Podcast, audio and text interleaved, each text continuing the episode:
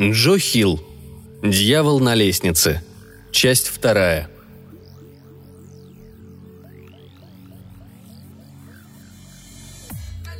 Сперва никто из нас не произнес ни слова. Он улыбался мне через одеяло, на котором были разложены его вещицы, а я делал вид, будто поглощен изучением каменной стены, нависавшей над площадкой. Этот огонь в банке все креп, пока наши гигантские ломанные тени не прянули на скалу. Затем свет померк, и мы снова погрузились в нашу общую темноту. Он предложил мне бурдюк с водой, но я был не так глуп, чтобы принять что-либо от этого ребенка. Или считал, что я не так глуп. Огонь в банке начал снова разгораться. Зыбкая точка безупречной белизны раздувалась, как воздушный шар. Я попробовал понаблюдать за ней, но почувствовал болезненный укол с обратной стороны глазного яблока и отвел взгляд. «Что это? Оно обожгло мне глаза», — спросил я. «Это маленькая искра, украденная у солнца. С ее помощью можно сделать множество удивительных вещей.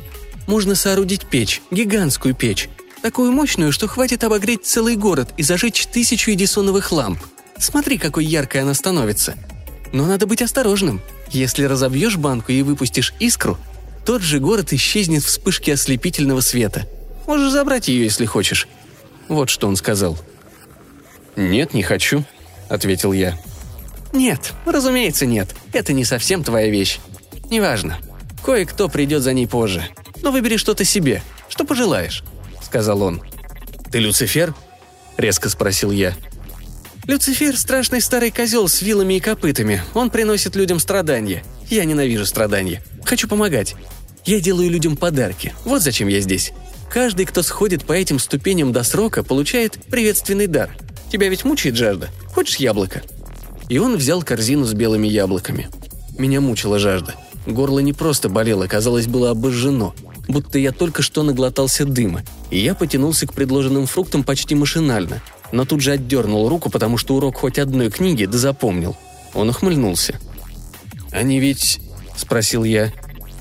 «Они с очень старого дерева», — он ответил. «Ты в жизни не пробовал плода слаще. Если отведаешь, полон будешь разных идей. Да, даже такой, как ты, Кверину Скальвина, едва выучившийся читать». «Я не хочу его», — сказал я. «А чего я действительно хотел, так это чтобы он не называл меня по имени. Я не мог вынести того, что он знает мое имя». Он сказал: «Каждый захочет. Будет есть и наполняться пониманием. Выучить другой язык станет так же просто, как, научиться делать бомбу. Довольно лишь откусить кусочек. А как тебе зажигалка? Сможешь зажигать ее все, что угодно. Сигарету, трубку, костер, воображение, революцию, книги, реки, небо, чужую душу. Даже у человеческой души есть температура, при которой она возгорается. Зажигалка заколдована.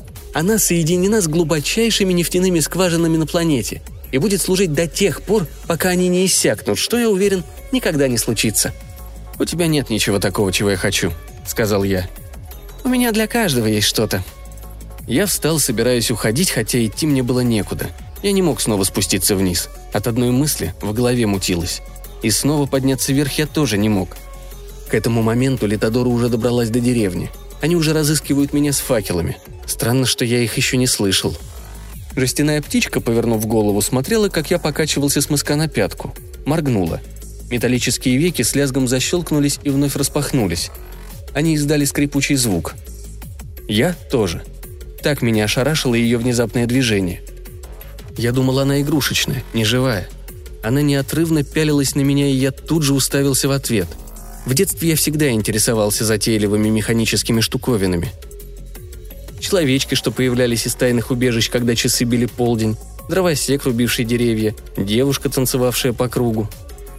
Мальчик поймал мой взгляд, улыбнулся, клетку открыл и вытянул руку. Птица легонько перескочила на палец.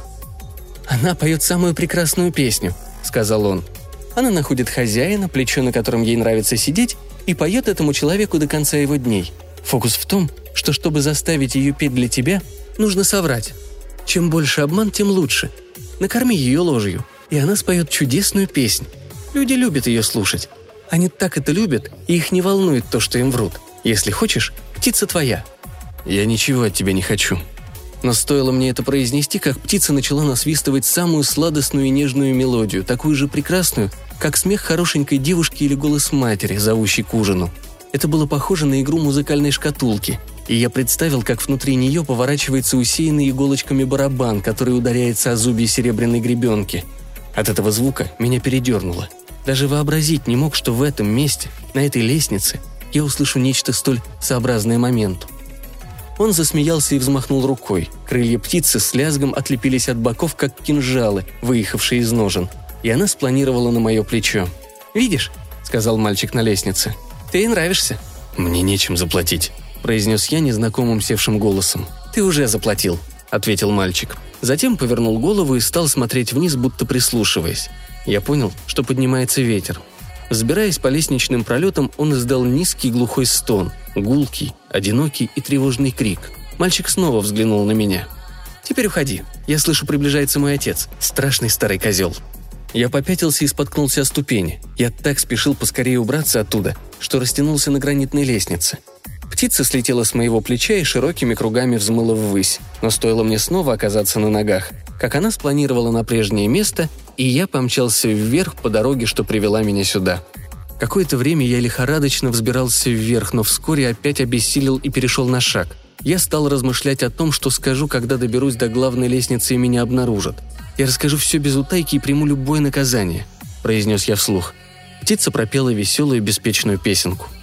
Однако, когда я добрался до калитки, она замолчала, притихшая при звуках совсем другой песни, раздававшейся где-то поблизости – девичьих рыданий. Я вслушивался смущенный и неуверенно двинулся туда, где убил возлюбленного Литодора. Не слышалось ничего, кроме плача, ни криков людей, ни топота ног по ступенькам. Мне чудилось, будто полночи уже миновало. Но когда я добрался до развалин, где оставил сарацина и взглянул на Дору, показалось, прошли лишь какие-то минуты. Я направился к ней и позвал шепотом, боясь, что меня могут услышать.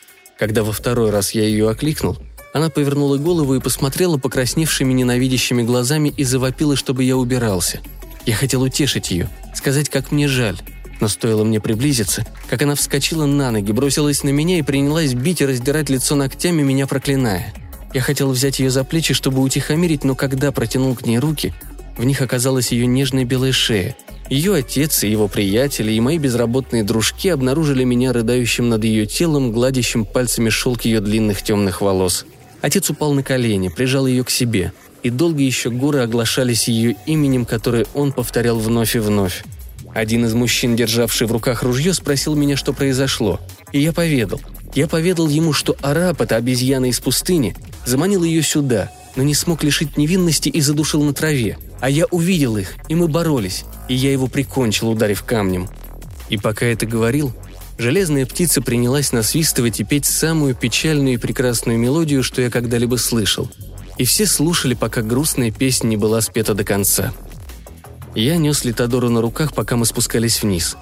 И пока мы шли, птица все пела и пела, когда я сообщил им, что сарацин собирался взять самых нежных и красивых девушек и продать их белые тела на рынке арабам.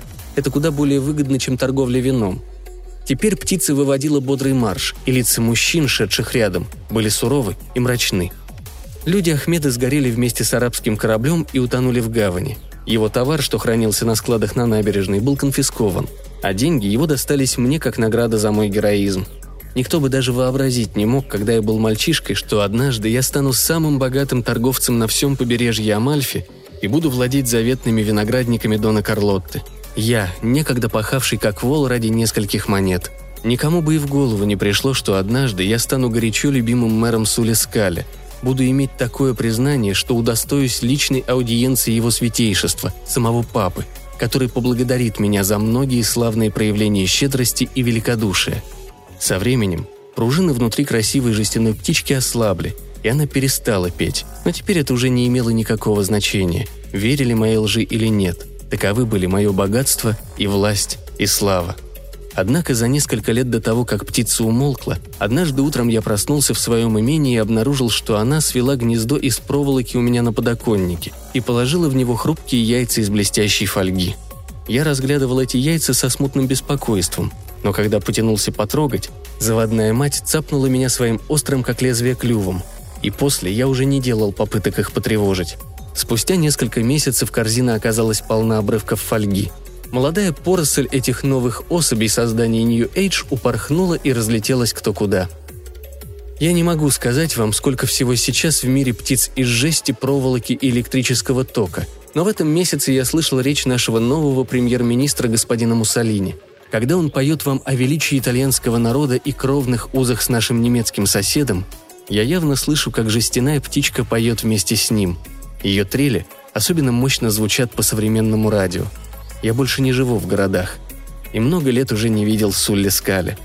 Когда я, наконец, достиг преклонных лет, то обнаружил, что ступеньки мне уже не по силам.